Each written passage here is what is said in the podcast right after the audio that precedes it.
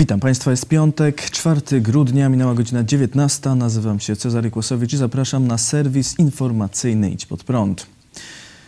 Szef Kancelarii Premiera, minister Michał Dworczyk, ogłosił dziś rozpoczęcie procesu wyłaniania podmiotów, które będą prowadzić szczepienia na COVID-19.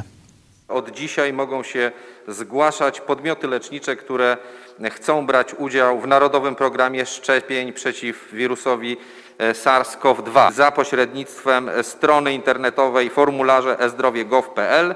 Na tej stronie prowadzonej przez NFZ znajdują się wszystkie warunki, wszystkie informacje, jakie e, muszą spełniać warunki takie podmioty lecznicze, które chcą brać udział w programie szczepień i przez najbliższe 7 dni do 11 grudnia e, takie e, zgłoszenia można składać. Mówimy tutaj o przychodniach, o PAOZ-ach, AOZ-ach, o lekarzach, którzy samodzielnie prowadzą praktykę. Mówimy o szpitalach. Po 11 grudnia, w zależności od tego, ile podmiotów e, zgłosi deklarację uczestnictwa w programie, podejmiemy decyzję, ile e, szpitali rezerwowych, szpitali tymczasowych zostanie w dużych miastach, w aglomeracjach wykorzystanych jako dodatkowe e, punkty masowych szczepień. 15 grudnia na internetowej stronie dedykowanej właśnie programowi szczepień pojawią się informacje o wszystkich zgłoszonych punktach, w których będzie można się E, Celem rządu jest stworzenie punktów szczepień w każdej gminie. Władze szacują, że takich miejsc będzie około 8 tysięcy. W każdej gminie mają także działać mobilne punkty szczepień. Główny doradca premiera do spraw epidemii, profesor Andrzej Horban, podkreślił, że szczepionka będzie dostępna prawdopodobnie najwcześniej na początku stycznia, gdyż trwa jeszcze proces rejestracji i oceny wyników badań klinicznych. Plany rządu skomentował Widź pod prąd na żywo wirusolog dr Tomasz Dzieciątkowski. Trzeba powiedzieć, że tak naprawdę do końca to jeszcze nie jest plan, to jest dopiero chyba zarys planu. Cieszę się, że akurat są podpisane umowy zarówno z firmą Pfizer, jak i firmą Johnson Johnson e, czy AstraZeneca. Przy czym pamiętajmy o jednej rzeczy, że e, w tej chwili de facto żadna z tych szczepionek nie jest zarejestrowana na terenie Unii Europejskiej. Europejska Agencja Leków obrady na temat rejestracji preparatu firmy Pfizer ma przedsięwziąć 29 grudnia, w związku z tym ten preparat wtedy będzie pewnie dostępny no, bardziej, bardziej w lutym niż, niż e, w styczniu e, na, dla krajów Unii Europejskiej. W przypadku tej konkretnej szczepionki będzie to bardzo duże wyzwanie logistyczne, ponieważ wymaga ona e, zachowania szczególnego reżimu chłodniczego. Musi być przechowywana w temperaturze minus 70, minus 80 stopni Celsjusza. Premier Morawiecki powiedział, że na pierwszej linii mają być to gabinety lekarzy pierwszego kontaktu. E, ja przepraszam, ale tutaj nie wyobrażam sobie tego za bardzo, żeby nawet w co dziesiątym albo co dwudziestym gabinecie POZ e, zapewniona była taka zamrażarka niskotemperaturowa. Taka zamrażarka będzie kosztowała od kilkunastu do kilkudziesięciu tysięcy złotych, no i również będzie trzeba poczekać na jej, e, na jej przywiezienie. Wydaje mi się, że bardzo racjonalne byłoby oparcie punktów szczepień o istniejące punkty krwiodawstwa w ramach regionalnych centrów krwiodawstwa i krwiolecznictwa. Te punkty mają zamrażarki niskotemperaturowe, bo muszą mieć na swoim wyposażeniu jako punkty krwiodawstwa. Oprócz tego punkt krwiodawstwa ma również gabinet lekarski przeznaczony do badań fizyk fizykalnych e, kandydatów do oddania krwi. W związku z tym tutaj można powiedzieć, jakieś zaplecze już by było. Należy się spodziewać, że o ile powie, właśnie powiedzmy w lutym nastąpi pierwsza, e, fala szczepień jako taka, e, to e, wirus będzie powoli ustępował. Najprawdopodobniej następne 10 miesięcy będziemy dalej mieli, żyli w cieniu koronawirusa. Oczywiście tych zakażeń będzie najprawdopodobniej stopniowo liczba malała. Ciągu ostatniej doby z powodu chińskiego koronawirusa w Polsce zmarło 531 osób, poinformowało dzisiaj Ministerstwo Zdrowia. Łącznie z powodu COVID-19 zanotowano w Polsce już prawie 19 400 zgonów. Wczoraj potwierdzono ponad 13 200 zakażeń wirusem. Nadal spada liczba osób chorych na COVID-19 wymagających hospitalizacji, a także liczba respiratorów wykorzystywanych do ich leczenia. Zajętych łóżek jest ponad 20 100, respiratorów 1961. Wczoraj na całym świecie przez chińskiego wirusa zmarło ponad 12 600 osób. To najwięcej od początku pandemii. Już drugi dzień z rzędu zanotowano rekordową liczbę śmierci w Stanach Zjednoczonych. Było ich 2918. Rekordowe liczby śmierci z powodu chińskiego koronawirusa stwierdzono także we Włoszech 993 oraz na Węgrzech 189. W Szwecji władze zarządziły zamknięcie szkół średnich od 6 stycznia. W środę odnotowano tam 174 zgony, najwięcej od początku pandemii. Według głównego epidemiologa Szwecji, Andersa Tegnella, rozprzestrzenianie się koronawirusa jest teraz większe wśród dzieci i młodzieży. Sasin wygrał wybory, które się nie odbyły. W tym roku nie wyłoniono zwycięzcy konkursu na Młodzieżowe Słowo Roku. W komunikacie kapituły konkursu organizowanego przez wydawnictwo naukowe PWN czytamy Kapituła plebiscytu Młodzieżowe Słowo Roku postanowiła w roku 2020 nie wyłaniać zwycięskiego słowa. Konkurs, który przez lata był zabawą z językiem i służył refleksji nad nim, stał się w tym roku areną walki na słowa, a tego faktu nie możemy i nie chcemy akceptować. Najczęściej zgłaszane były słowa wulgarne, wyśmiewające konkretne osoby, poglądy, postawy lub płeć. W dalszej części komunikatu kapituła objaśnia, jakie słowa uplasowały się na czele stawki. Najczęściej zgłaszane było nazwisko polityka na S oraz słowa od tego nazwiska utworzone. Chodzi oczywiście o Jacka Sasina. Jego nazwisko stało się popularne z powodu kontrowersji wokół organizacji wyborów korespondencyjnych, które miały odbyć się w maju tego roku. Minister Sasin miał być odpowiedzialny za organizację głosowania i jemu przypisuje się decyzję o wydaniu 70 milionów złotych na druk kart wyborczych, które do niczego się nie przydały. Z tego powodu wielu internautów określa teraz kwotę 70 milionów złotych słowem Sasin. Jacek Sasin, obecnie wicepremier i minister aktywów państwowych, zapisał się tym samym w historii języka polskiego obok takich postaci jak Edward Gierek, od którego nazwiska powstało słowo Gierkówka, czy przedwojennego premiera Felicjana Sławoja Składkowskiego, znanego ze Sławojki. Drugie miejsce zajęłoby imię Julka, które w ostatnich miesiącach zyskało popularność jako określenie dziewczyny zafascynowanej kulturą i ruchami lewicowymi, nie przyjmującej argumentów w dyskusji. Wydawnictwo PWN już jakiś czas temu, widząc dużą popularność tego słowa, ogłosiło, że nie wygra słowo wyśmiewające czyjeś poglądy. Nie będziemy przemilczać tych zgłoszeń, ale w statystyce wyników nie uwzględnimy słów zaostrzających konflikt społeczny, napisano w komunikacie odnośnie słowa Julka.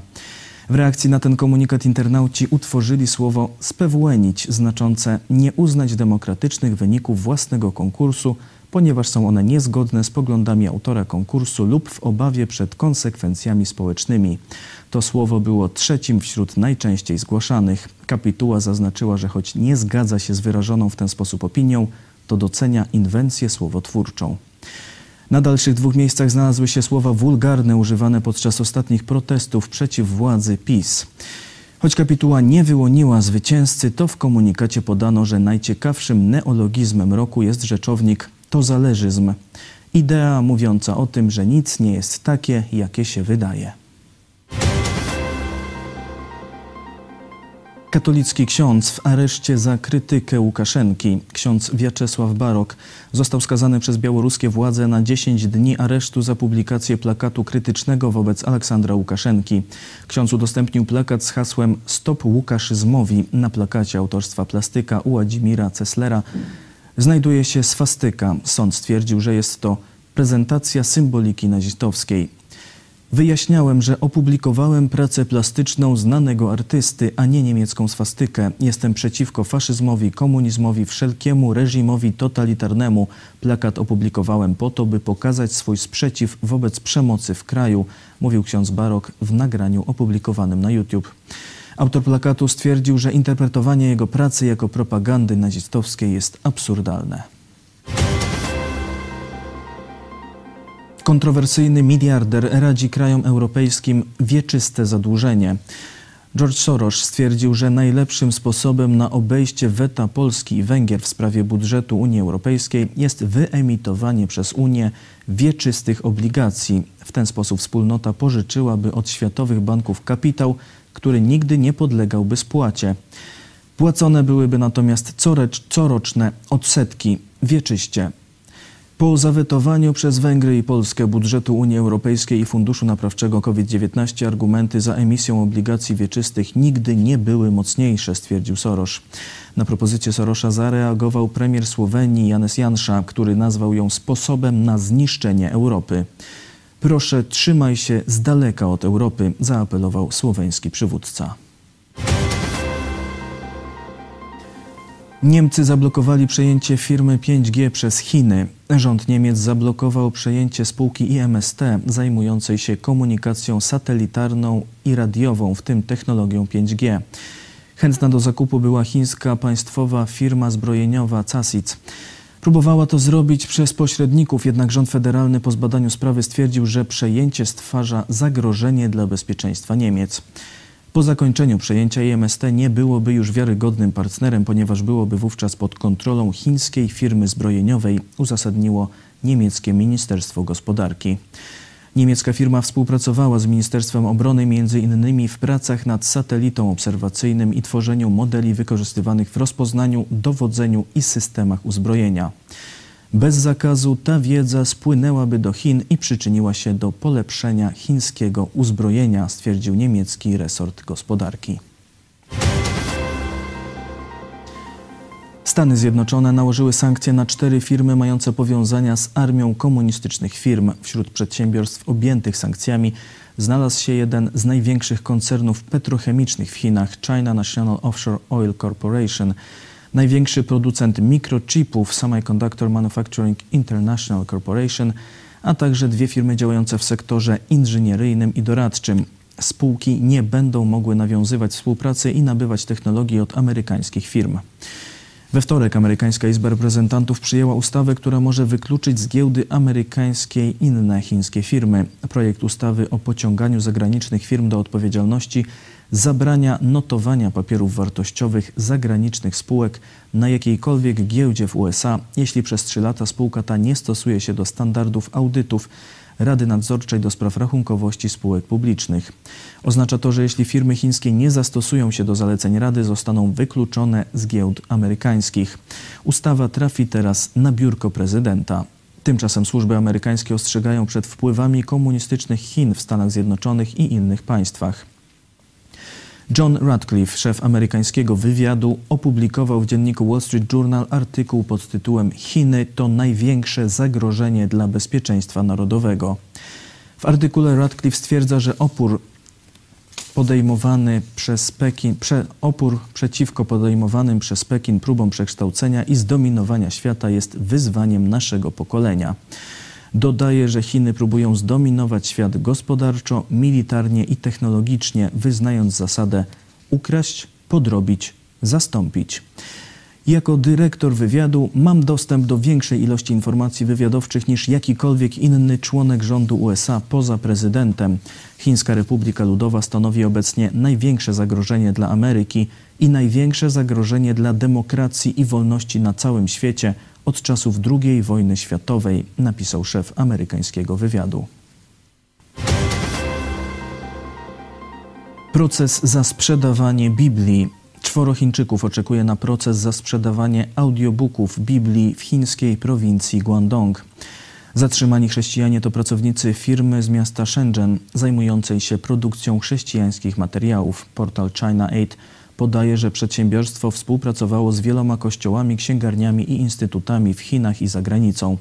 Troje chrześcijan zostało aresztowanych na początku czerwca tego roku. Czwarty w sierpniu wszyscy usłyszeli zarzut prowadzenia nielegalnej działalności gospodarczej, która polegała na sprzedaży Biblii w formie audiobooka. Prokuratura żąda dla nich kary od półtora do pięciu lat więzienia oraz grzywien.